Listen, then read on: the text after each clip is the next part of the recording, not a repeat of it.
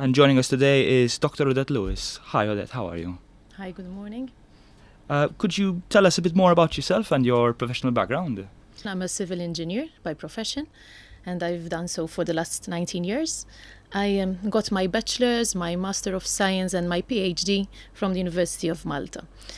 So, apart from academia, um, during my professional career, I have worked both for the public sector and the private sector.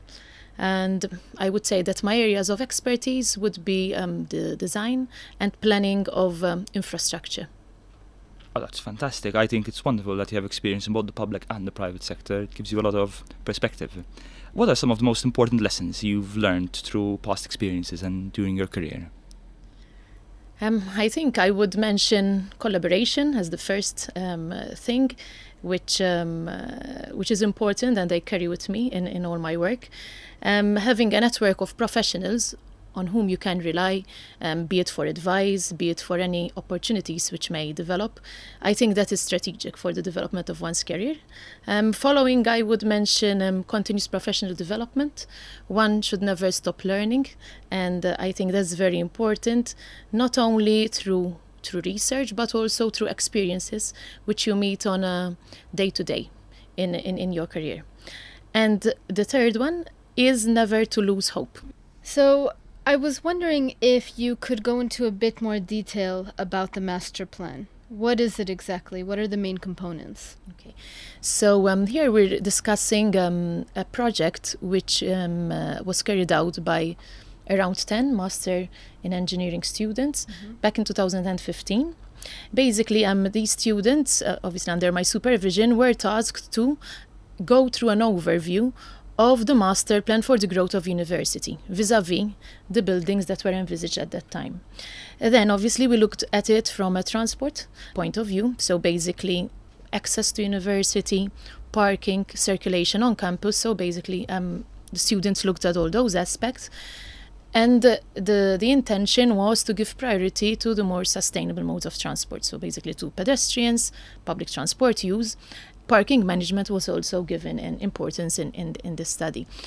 I would say one of the main outcomes was the emphasis on public transport, for example, having better access to buses, the need to increase the frequency of a number of routes from a number of localities. So those were a bit of some of the outcomes from, from this particular study. So that happened. Um, I wouldn't say that that happened. N- no, um, I will. I will give an idea of, of what happened between 2015 and, and 2020 because not every plan that is put forward in reality is implemented. Of course. Ah, if this study was carried out in 2015, five years is quite a long time. But in general, did we, do you think that we met the predictions for the 2020 number of university occupants and parking spaces? At that time, the University of Malta had indicated that by 2020 um, we should be having around a population of 20,000 students. In reality, now, if we look at the statistics for this academic year, it's coming to an end 2019 2020 the statistics indicate a population of around 11,000 students so so basically um, the the, um, the figures are not as high as as the forecasts which at that time were envisaged in the meantime also um, for example at that time we were saying um, there should be a um, residential complex housing around 158 residential units. In reality, the university residence is being constructed just next door, and it will house around 690 bedroom units, and it will also cater for around 460 car park spaces. So the information which we have now, and which is reality because it is being constructed, and the information which we had back at that time obviously do not tally 100%. However, we mentioned, for example, the 460 park, car park spaces at the new um, university residence. However, the um, university strategy, the long term strategy, is to try and shift as much as possible car park spaces from street level to underground. So, in this case, this is very much in line what was envisaged at that time, basically trying as much as possible to move parking underground. So I, I would say that, for example, that is taking place. I mean, uh, just to clarify, you mentioned the, these residential units. Mm-hmm. Uh, these are designed for uh, local students, are designed for international students?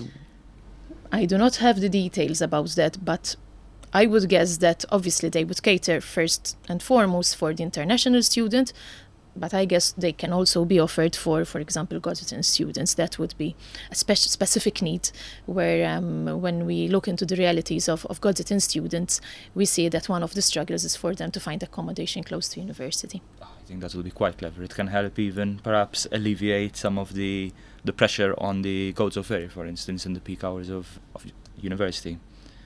Uh, have you presented your proposals to government bodies? I would like to, to give a bit of background with what happened between 2015 and 2020. Mm-hmm. Um, in 2017, we had another cohort of students. This time it was a Bachelor of Science student. And basically, they were tasked this time to look at the issue not just university, but university and Mater Dei. So basically, they, they were asked to look into um, public transport connections, um, connectivity, accessibility of and, and basically students looked at, at these specific issues. Also, between 2017 and 18, there was um, an attempt to set up a planning and transport task force for Tal-Qroqq area. And in this task force, um, there were various contributions by the Planning Authority, Transport Malta, Infrastructure Malta, Mater Dei, and obviously University.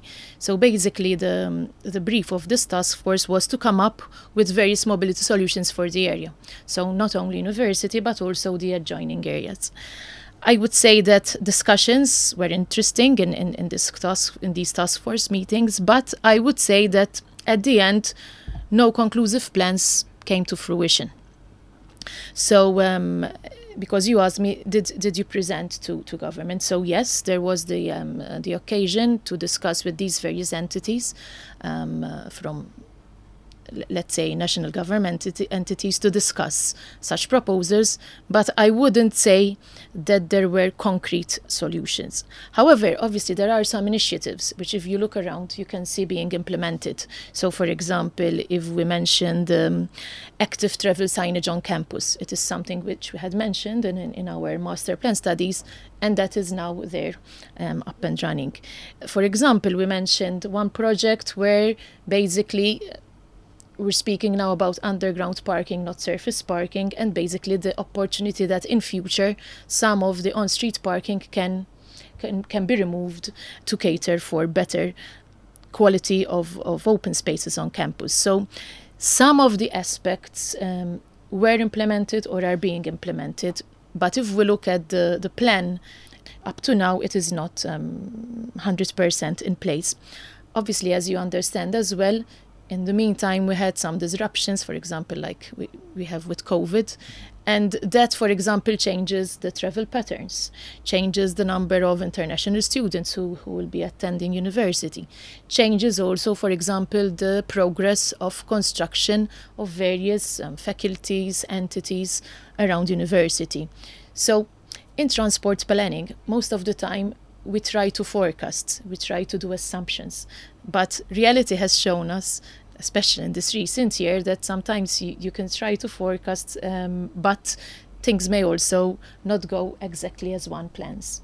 It's important to be flexible, not just. To be, to yes, that's it. But if I may, if I may ask, uh, what were the reasons for it not being implemented? This is the 2017 uh, initiative, right? That was presented. No, basically the 2017 initiative was, I would call it more of um, data collection exercise okay. on, on public transport routes, the, the, the times taken, the routes, how, how they were operating, etc. The 2015 master plan was um, a student's project, which was also presented to university and which was also based on the real situation of how university would evolve.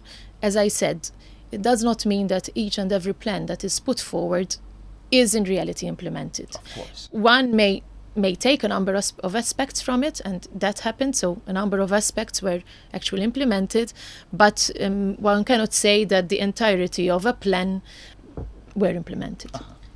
And how does this plan mm-hmm. fit with current um, legislation and with public policy, and also thinking about the way that we're shaping policy into the future? For example, as government is really pushing the adoption of electric cars. Okay. So the emphasis on more green and sustainable modes of transport and less reliance on the private car, as well as looking into the aspects of multimodality, so walking, cycling, using public transport, etc.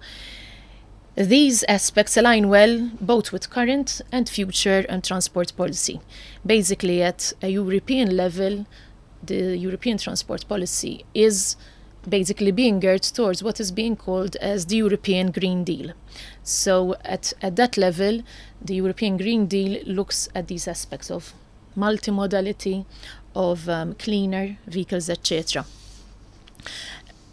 So, I would say the main aspects of the master plan and the main aspects being put forward, both national level and international level, they, they are in sync. Mm-hmm. That's great. Although I, f- I figured it would uh, be difficult for them not to be in sync when both the government and the students and publics would like to have less traffic and easier ways of getting around the island.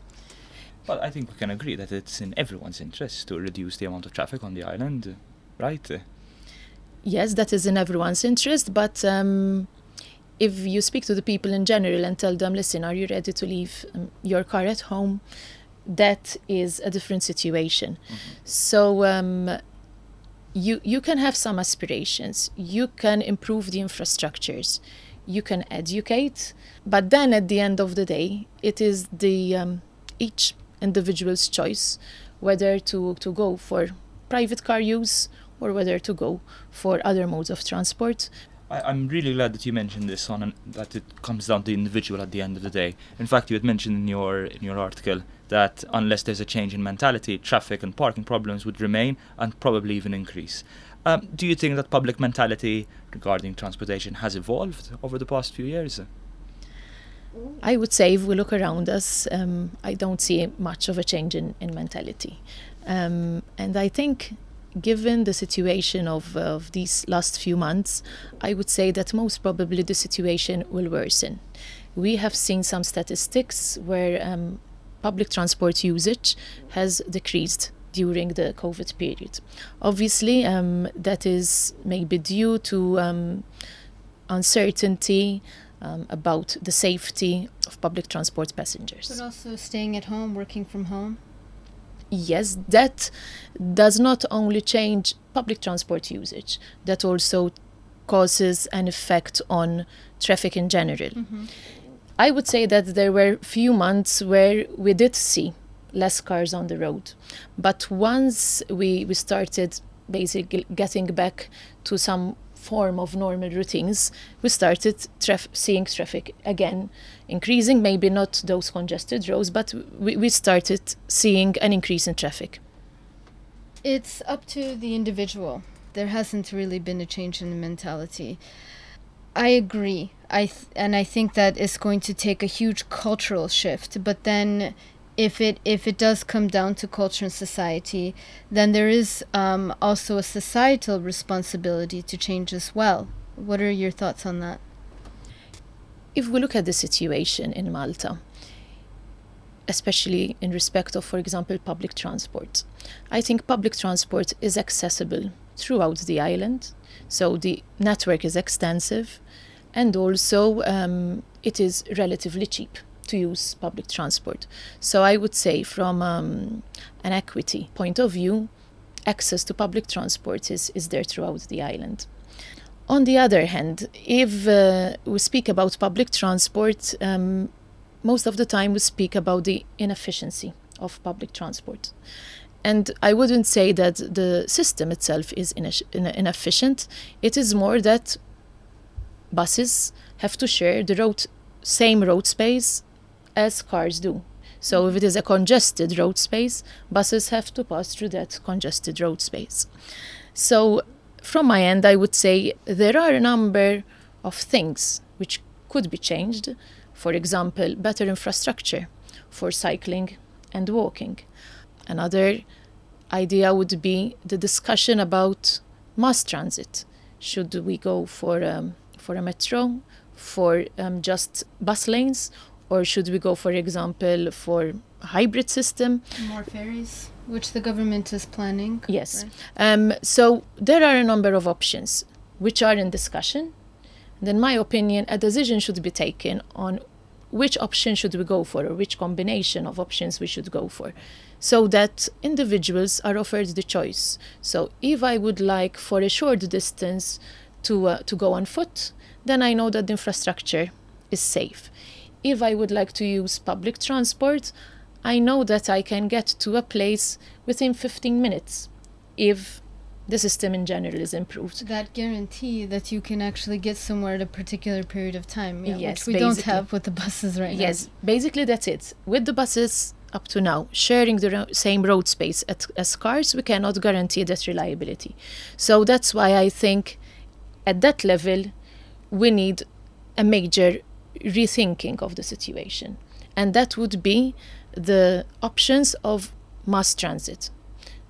The various ones, we should discuss them, but we shouldn't keep discussing them for over 20 years. That is what we have been doing.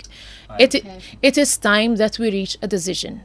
Is a metro feasible or not? If it is not, then we stop discussing it and we move to the next option. Well, why has it been taking so long to make a decision?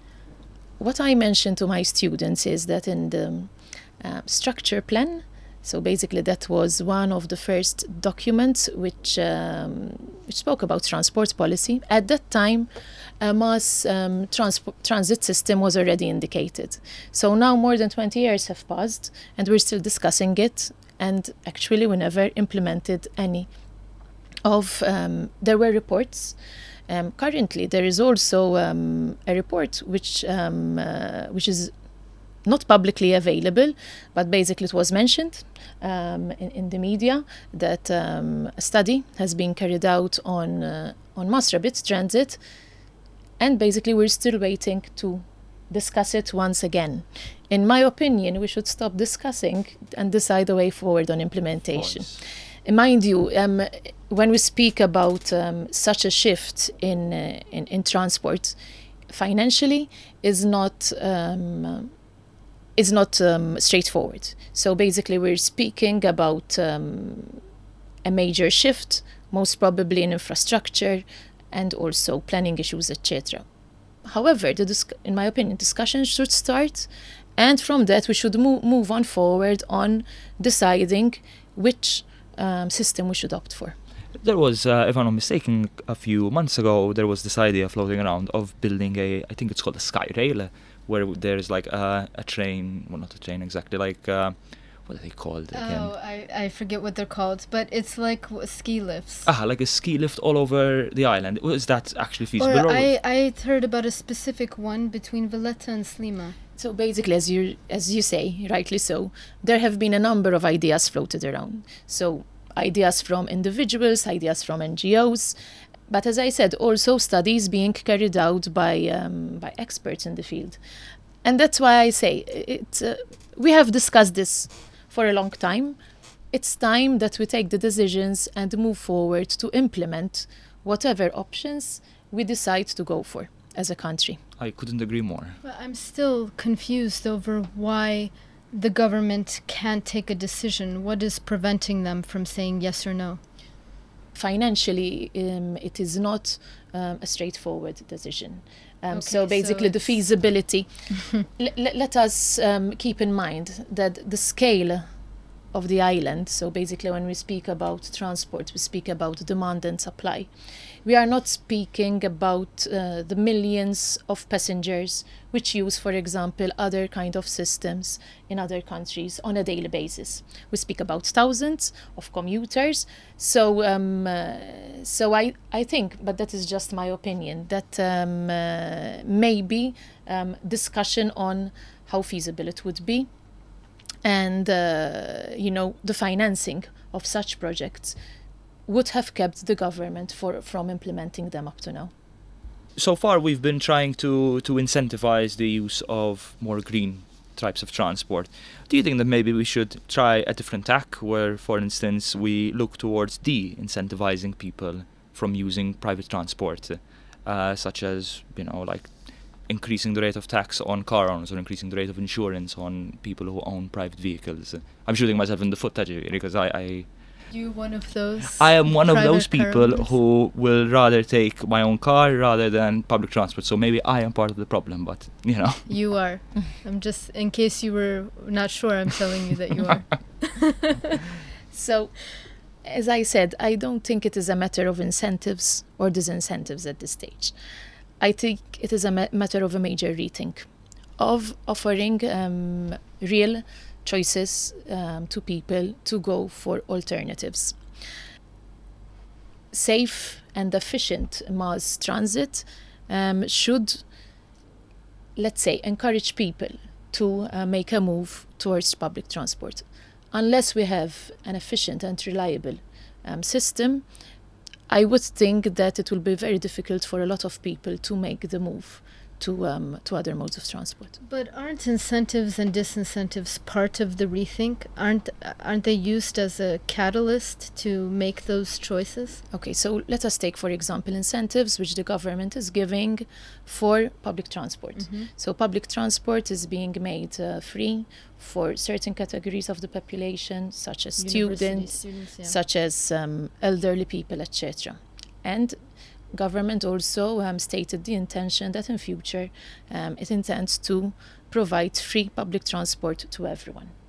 I still do not see any, I would say, major shifts from people, even if transport is being offered for free for various um, uh, sectors of the population. I mean, for me personally, even if public transport is free, I'm the only way I would consider taking public transport is if I know that I'm going to get to point B to my destination on time, or at the very maximum, at least just five minutes later.